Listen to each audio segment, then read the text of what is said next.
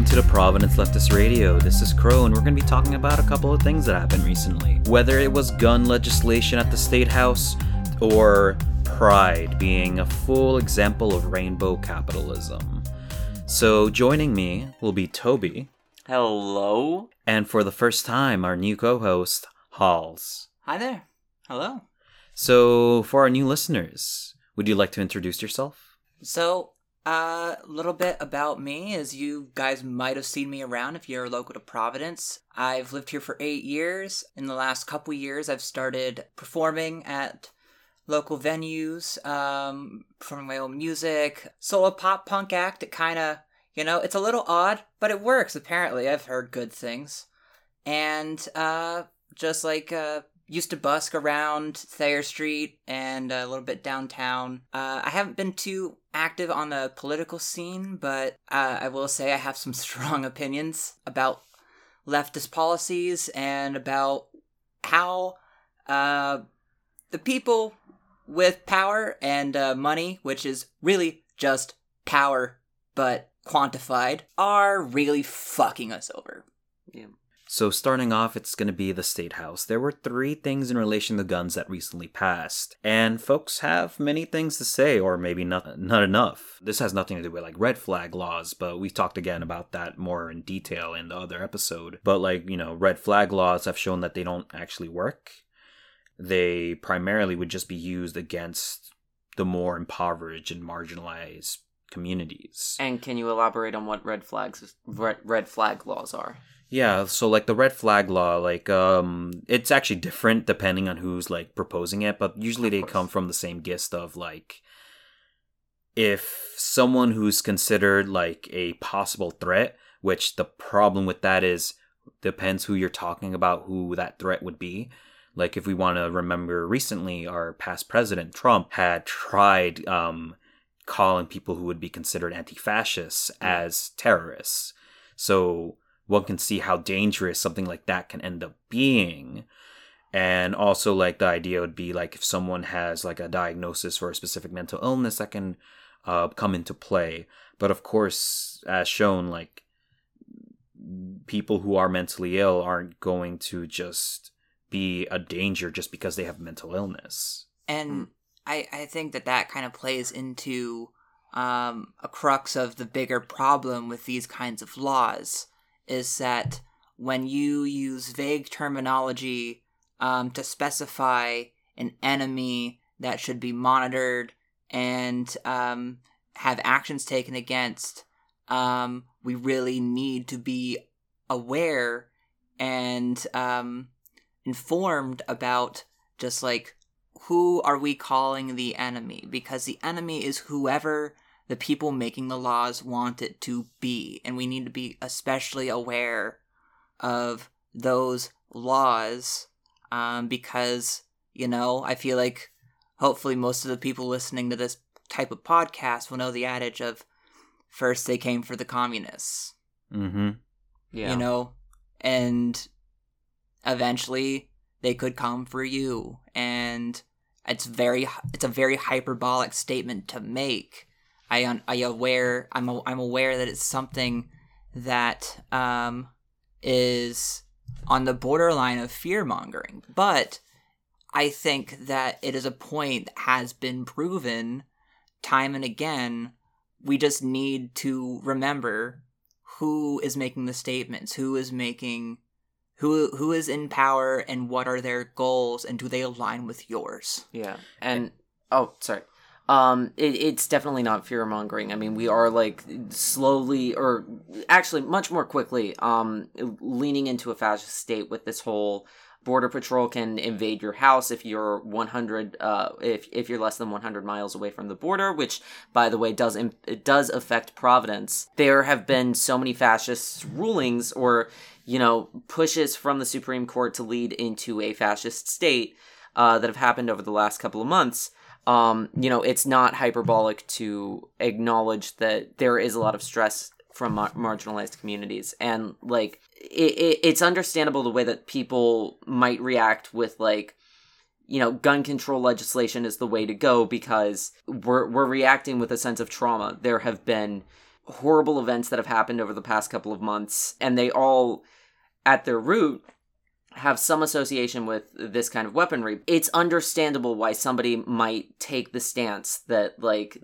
might take a well meaning stance that guns need to be taken away, but one one way that you could address that in a in a united fashion is to address something like the NRA getting a nonprofit status, let alone you know existing in the first place and being able to spread tons of racist propaganda or taking away guns from police so that they don't have the power that they did in that situation to intimidate the community from being able to get involved. And, you know, now we're hearing tons of other stuff about how the police aren't cooperating with investigations in, in Uvalde. Um, but, you know, it, that's a separate topic. It, it, exactly. Like, do you guys mind if I go really big picture with this? Do it. Do it. I dare you. So, this sounds bad, but let, but let me get there. Oh, no.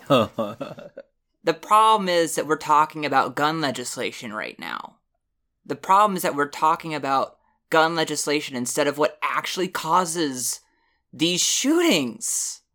Like, we're not talking about the militarization of the police. We're not talking about uh, how to break up white supremacist cells in this country. We're not talking about how these two groups terrorizing marginalized people, especially people of color, make them feel the need to defend themselves which just puts more guns in the atmosphere of this country. And I don't care if uh, your magazine has 10 rounds, 15 or 35.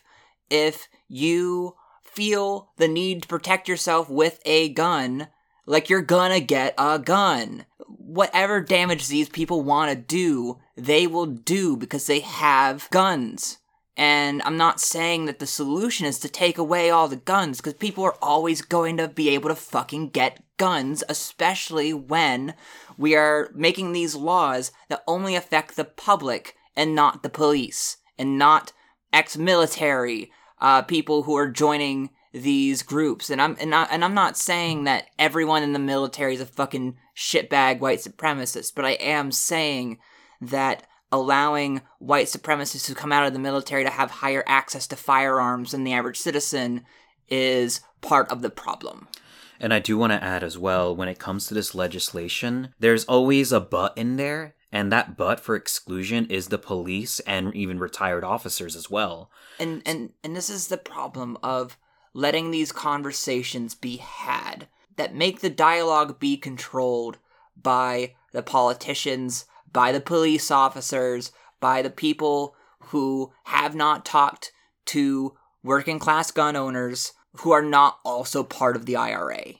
Or uh, not IRA, the the NRA. if only they were a part of the IRA. I mean, oh, that would have been that'd be nice. I do enjoy a good Irish cocktail, but uh, in the stages in the venues that, and I'm using an air quote here, that matter, that are being heard by the American people. The dialogue and the conversations are being controlled by news organizations, police departments, and politicians, none of which are actually looking out for our interests. Um, Crow, you are very passionate about this gun legislation. What would you propose as an alternative to addressing Uvalde besides police and things like that? Because of course we all oh, agree on police. so there are a couple of things. So um, I'll get to um, Uvalde. I mean, we've talked about it already. We talked about it in other episodes, primarily the one with the John Brown Gun Club, where the focus on like what's happening in these areas are like due to um,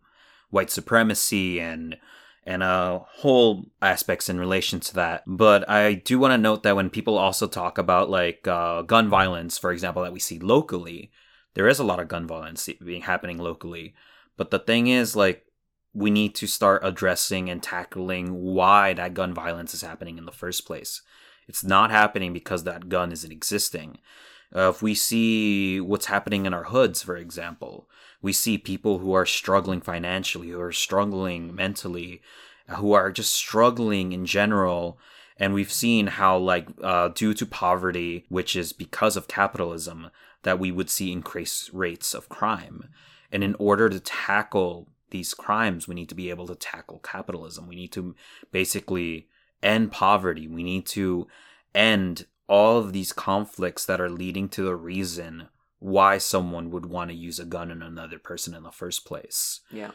So the thing about guns is I have it because I want to defend myself. I am existing here within Providence, the city that we recently saw Nazis show up and wave like swastika flags at Red Ink, like knowing that I need to be able to protect myself against something like that. Because I know police are not going to do anything to protect us.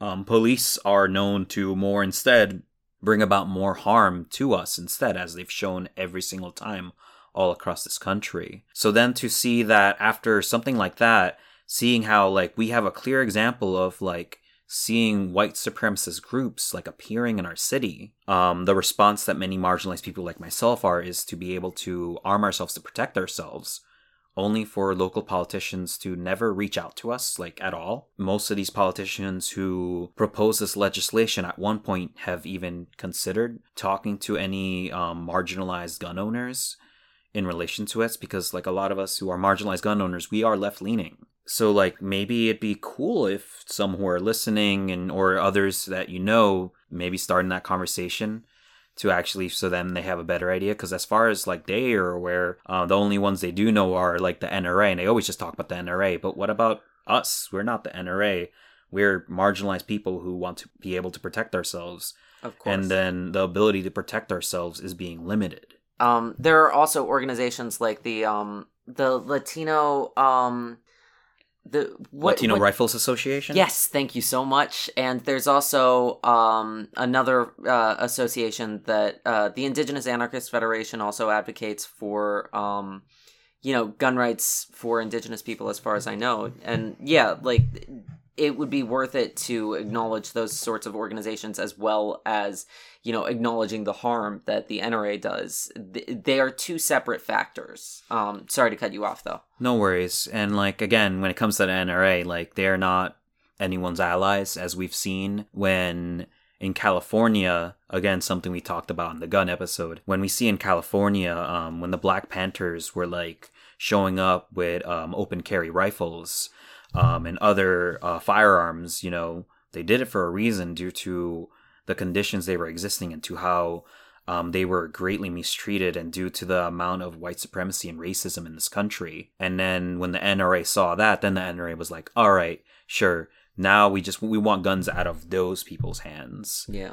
because they'll always be siding with the main aspect of them being racist white supremacists. Yeah. and, and and seriously, you just need to look look through history and look at uh, the series of gun legislation and the context that they came into being, where you'll just see the pattern that white people can kill as many people as they want with guns, um, especially if they have a fucking badge. But the second that white people start realizing that non-white people have guns, it's when they start getting real uncomfy. Exactly. Yeah, and we see it time and time again. Like every time, like uh, we have a politician who wants to like have less guns in the street, for example, they need to be aware that every single time it's happened in this country, it's always primarily just made marginalized people the targets. Because the main thing we need to remember out of all of this is who's going to enforce it all, Yeah. and who's going to enforce it all are the police.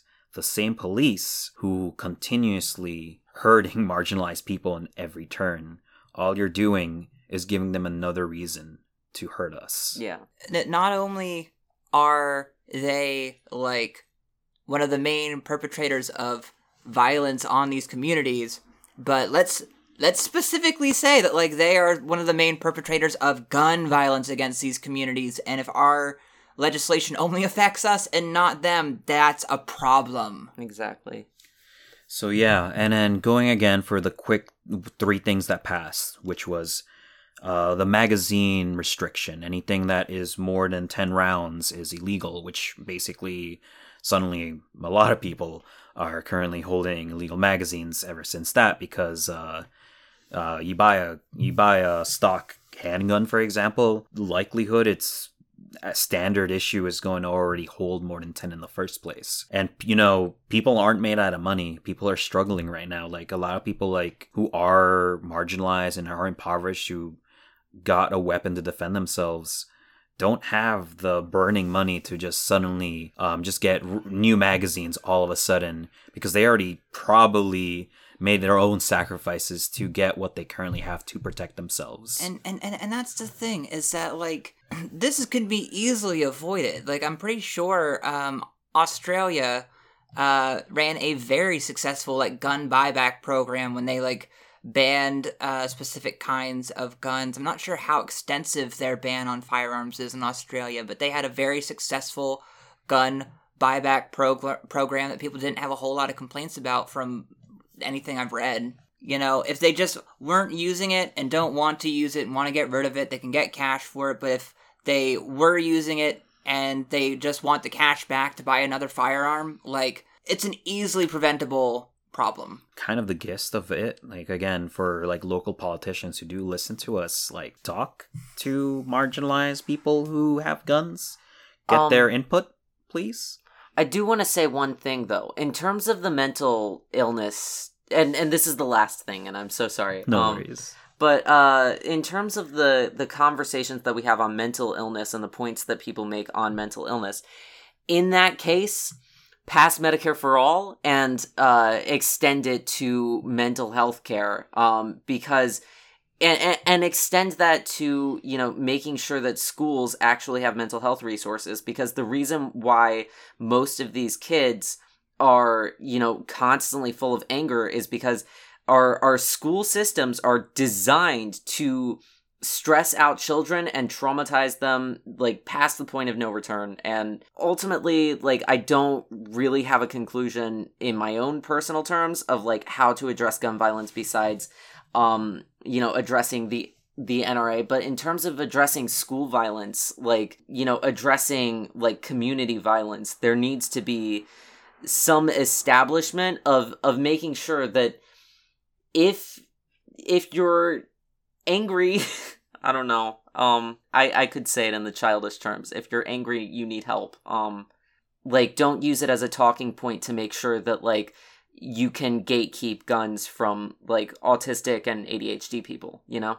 Um, also adding to that, that just reminded me when it comes to schools, um, it'd be pretty cool if people with so much energy in relation to keeping guns out of the hands of um, marginalized and impoverished people, if they could probably also try having some of that energy when folks are trying to keep cops out of schools. Because uh again always constantly seeing this exclusion and ignoring the fact that you're all right with police officers with guns um who have always shown again time and time again to be a danger to marginalized communities to just be unopposed It's it goes back to my point about just where our messages about gun violence are coming from, who they're coming from, and what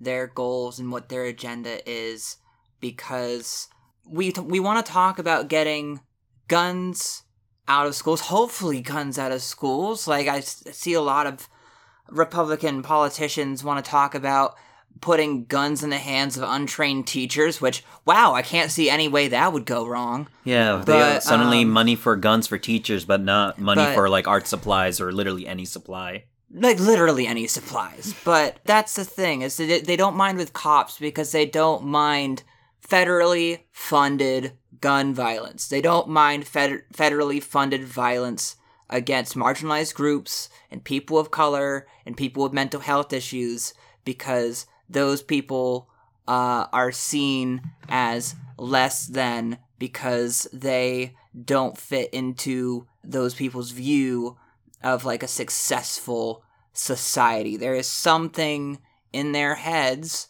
that tells them that we are not worth basic dignity. People are desperate because they will do anything they need to, to survive, even if it means pulling that trigger and killing someone. And we need to give people their dignity that they deserve so they don't have to go to such lengths. And ending it off, we're gonna just go over the last two real quick. Um, one again is that um, if already if you were under 21, you couldn't get a, a handgun. Um, but now, um, if you're between 18 to 21, um, originally you could get a rifle slash shotgun, but now you can't do that either. And then there's like some hypocrisy in there too, because like no mention at all, just that um, how we see the mil- the military continuously always at these local events trying to like recruit young people specifically for them to then just give them guns so they can go enact violences overseas, um, primarily to um, black and brown people overseas. So that's an interesting thing to like think about as well. And then the last one being that um, you can no longer open carry. The thing about that again is remembering how um, when we saw racist uh, gun legislation that passed in California years ago under Reagan, uh, we saw how um, was to stop black people from being able to show that they can defend themselves and like doing anything they can to take guns away from them. The third law right there just it's not different than what happened in California as an act against like the Black Panthers. Yeah. Uh we could move straight to Pride. I was really waiting to give that pun for a while. I'm And- sorry. no worries. So we, yeah, we, we, we had to meander a little bit because unfortunately Guns none of us are- can do anything straight. guns are a thing.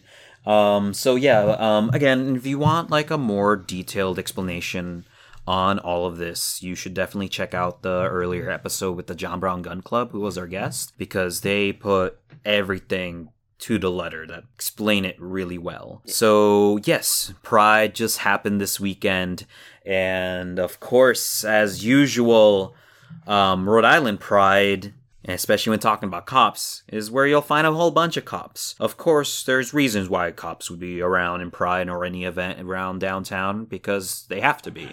We saw that when it came to this pride, there were groups who protested or just boycotted it in general. Because uh, if you look at one of the main groups who boycotted it was House of Kodak or Kodak. If you're familiar with like going to events around town, they are a very familiar name because they are the ones who essentially do their own like mini prides like constantly on like a monthly basis with various artists um, from music to all sorts of other different forms of art and it's really nice. Well, they decided to boycott Pride because of Pride's uh, continuously wanting to work with uh, the police, and also like how Pride RI itself had mistreated a lot of their Black Indigenous people of color who are also staff of House of Kodak. There was that going on as well, but then we also had a different group to show messages that matter because one thing we need to remember when it comes to pride that pride started because of the stonewall riot seeing how pride has become more of like a corporate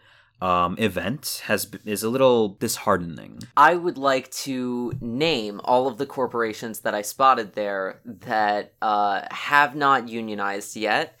And I would also like to name the, uh, well, also there were churches and, um, can I, can I name them all? do it Okay, get ready for this. Dunkin' Donuts, Doritos, Amazon, T-Mobile, uh, J.P. Morgan. Um, there was a pharmaceuticals company, but I can't remember their name.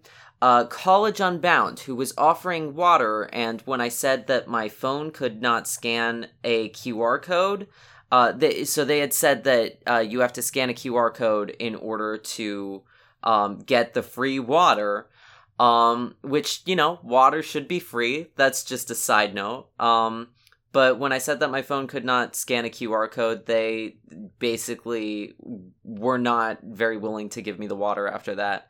Strange. Yeah.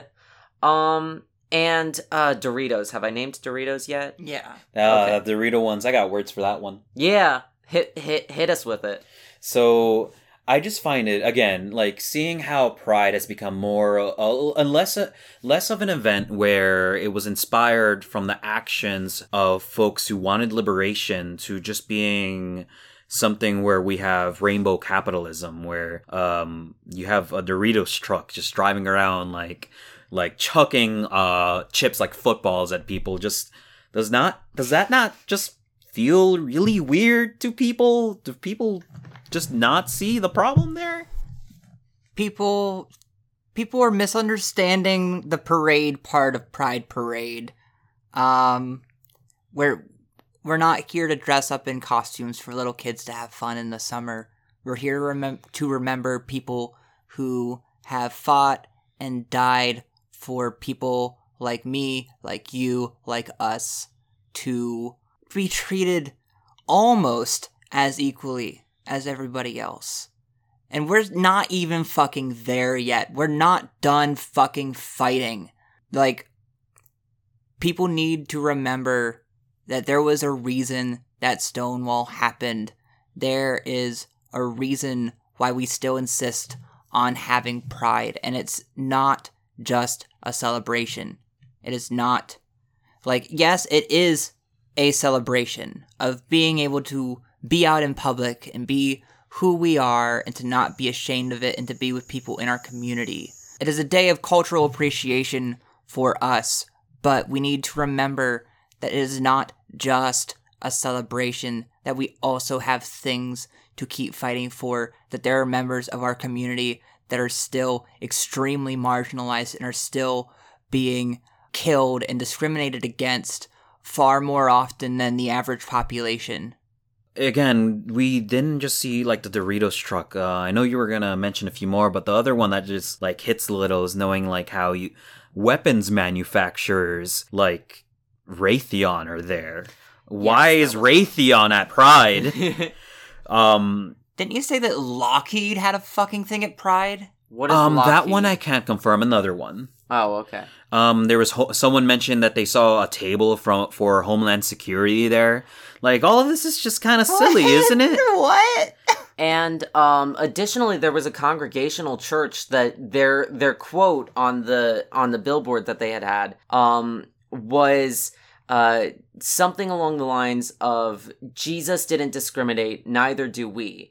And I think the thing that got under my skin the most for that is that this isn't an event for people who don't discriminate. It's an event for the queer community. Oh I mean, yeah. I mean, you know, I I, I want to push back on that a little bit because um, while I myself have grown up with a lot of religious trauma. Um, I grew up in central Pennsylvania. My dad was a youth pastor uh, for a fundamentalist kind of congregation. Um, like, I moved out here when I was 19 because my parents kicked me out. Like, not for not for being trans. Actually, it's kind of funny, but like I got kicked out for basically not being Christian enough and not wanting to live a completely Christian lifestyle. hmm And um so like that's where I'm coming from with this. It's not that I hold a whole lot of love for religion and Christianity in particular.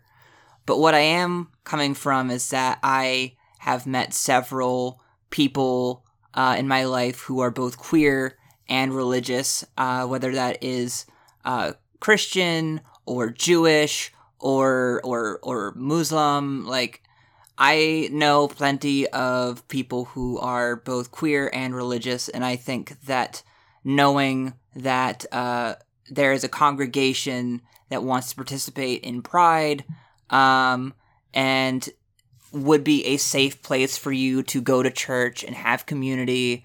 Like I see where there is value in that being at Pride. However, I think that it should be paramount that the people uh, who are representing the church or congregation at Pride also be queer.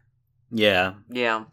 And I yeah, I appreciate that you pushed back on that. And I wasn't like trying to say that queer people shouldn't have spaces in religion. I personally consider myself to be a religious queer person as someone who is involved in indigenous uh in indigenous religion and um you know indigenous paganism but I also think that have seen the way that missionaries can af- uh, affect individual communities, and I have seen the way that you know residential schools have affected um, various families, and I personally cannot get past the fact that if queer people are given a space and then instantly like i mean instantly in terms of the span of 40 years because in terms of colonialism we are looking at instant terms of less than a century. But if if queer people are giving space are given spaces and then uh churches come into them it does feel like uh, a colonialism is being done on um you know black and indigenous and and trans spaces um in a way that is uh very familiar. But that being said there should be like queer churches. And like i know plenty of queer churches. There's a queer church in massachusetts that i would name if i didn't want to if if i didn't want to not. I I I really see where you're coming from, and like I, I will say that I do have some mixed feelings about specifically churches uh, participating in Pride, whether or not uh, they are uh, supportive of the LGBTQ plus community or not. As long as they aren't evangelizing, because that's the big sticking point for me too. Is is missionaries and, and evangelism. I think that if you need to send people out uh, to places to try to convince people to join your religion, that you're probably not doing a good job of selling it on your own. Manipulate people into specific conversational avenues to get them to believe in your religion and think it makes sense. I, I don't think your religion's doing a good job of conveying its messages. You know, Pride is about queer people getting to express themselves however they would like to. If that has to do with their religion, if they want to uh, express that they go to a church and find other people who are queer and Christian already in the community, I think that that's fine. I'm pretty okay with it. I just don't want people evangelizing and trying to, you know, convert the dirty sinners at Pride. Like, I, I don't think that that's appropriate or should be anywhere near Pride. Along with the boycott, we also saw how groups like uh, the Communist Party of Rhode Island were holding their own solidarity uh, with House of Kodak. Um, they had a sign that says "Police don't belong at Pride," and they were there to make sure that they can show that message. And then we had a separate group. Uh, we had there was various groups all around doing their own things, and then Another notable one was one that was a group of autonomous individuals who were holding up um, various banners. Like one was "Remember Stonewall," "No Police at Pride." Another one that I really liked um, was "We will not assimilate, fight fascism." Um, there was another part to it, but uh, the picture I took of it, unfortunately, had the bottom cut off. Um, it was something uh, uh, about um, being against the state. So they showed up uh, on Black Bloc. It's neat seeing that at these events, and more folks should definitely come out. Uh, whether it's with the Communist Party, pun intended Huh. i'm sorry whether it's with the showing up with the communist party or like in autonomous groups like it's neat that there are people who are showing up and not just complacent with the rainbow capitalism that we're seeing at pride because again like it's really weird seeing like amazon whose whole thing has been union busting or letting its workers die at warehouses during like uh, natural disasters or more like horrific weather conditions. So like then just seeing something like Amazon just show up calling itself Glamazon, just Hell, there's they called themselves glamazon Glamazon. oh god that makes it 10 Like- times worse like let let us remember that Amazon is the company that had uh that had someone die in one of their warehouses and then had people like still working while her body was still on the floor. They made people keep working. yeah just just we'll, we'll get someone to take care of it. Just keep on just keep on going, you wage slave. and glamazon feels like i just want to say this um because i'm processing this right now glamazon feels like forgive me for the use of this word the yassification of class violence for the purpose of a very specific kind of gay person, which of course Pride always adheres to. Um, that being, you know, the rich white cisgender gay man who uh, is liberal if not centrist. Yeah, and I also am very aware of the faces that I saw. Not the ones who were in Black Bloc. Black Bloc, pretty chill. You can hide your identity pretty easily. Then I'm seeing, like, I would just like watching the reactions people were having, and, you know, there were some furries. The furries were my favorite ones. I, I, nothing against the furry community. Good costumes. Like, I myself, who like makes my own little like punk jacket for example can appreciate knowing that they're that the, the art that they do for their own fursuits but going beyond that like seeing like uh what you mentioned like there are folks that like would walk by and read these important messages. Like again that remember stonewall no police at pride and then suddenly seeing a disgust in their face. Like do they not know What who the Pride is. opposition was at stonewall? So yeah, if you have a message in relation to something that is pretty messed up, like you should show up and express it. Definitely show up. Um or or don't again. Um like as folks were boycotting it or did their own alternative prides. Aside from Pride, we also had another large event which was it was all right. Not as what I was hoping compared to um, the old ones, as most folks express. But to be fair, we hadn't had it for two years because you know why. But yeah, PVD Fest, which was the weekend earlier. What happened during that? Wide Awakes and other mutual aid groups were forced to relocate. Um, it wasn't too big of an issue. Many of them uh, ended up going around the city and providing food to people, but there were a lot of accommodations that needed to be made. That's ultimately the only thing that I I really noted about Pride Fest. I walked around a little bit and it was nice. Um, but if you guys have problems with it, please let me know. Um, most of them, I didn't really have much of a problem with Pride. I wasn't really there. There was like, A PVD Fest. oh, We're I- good.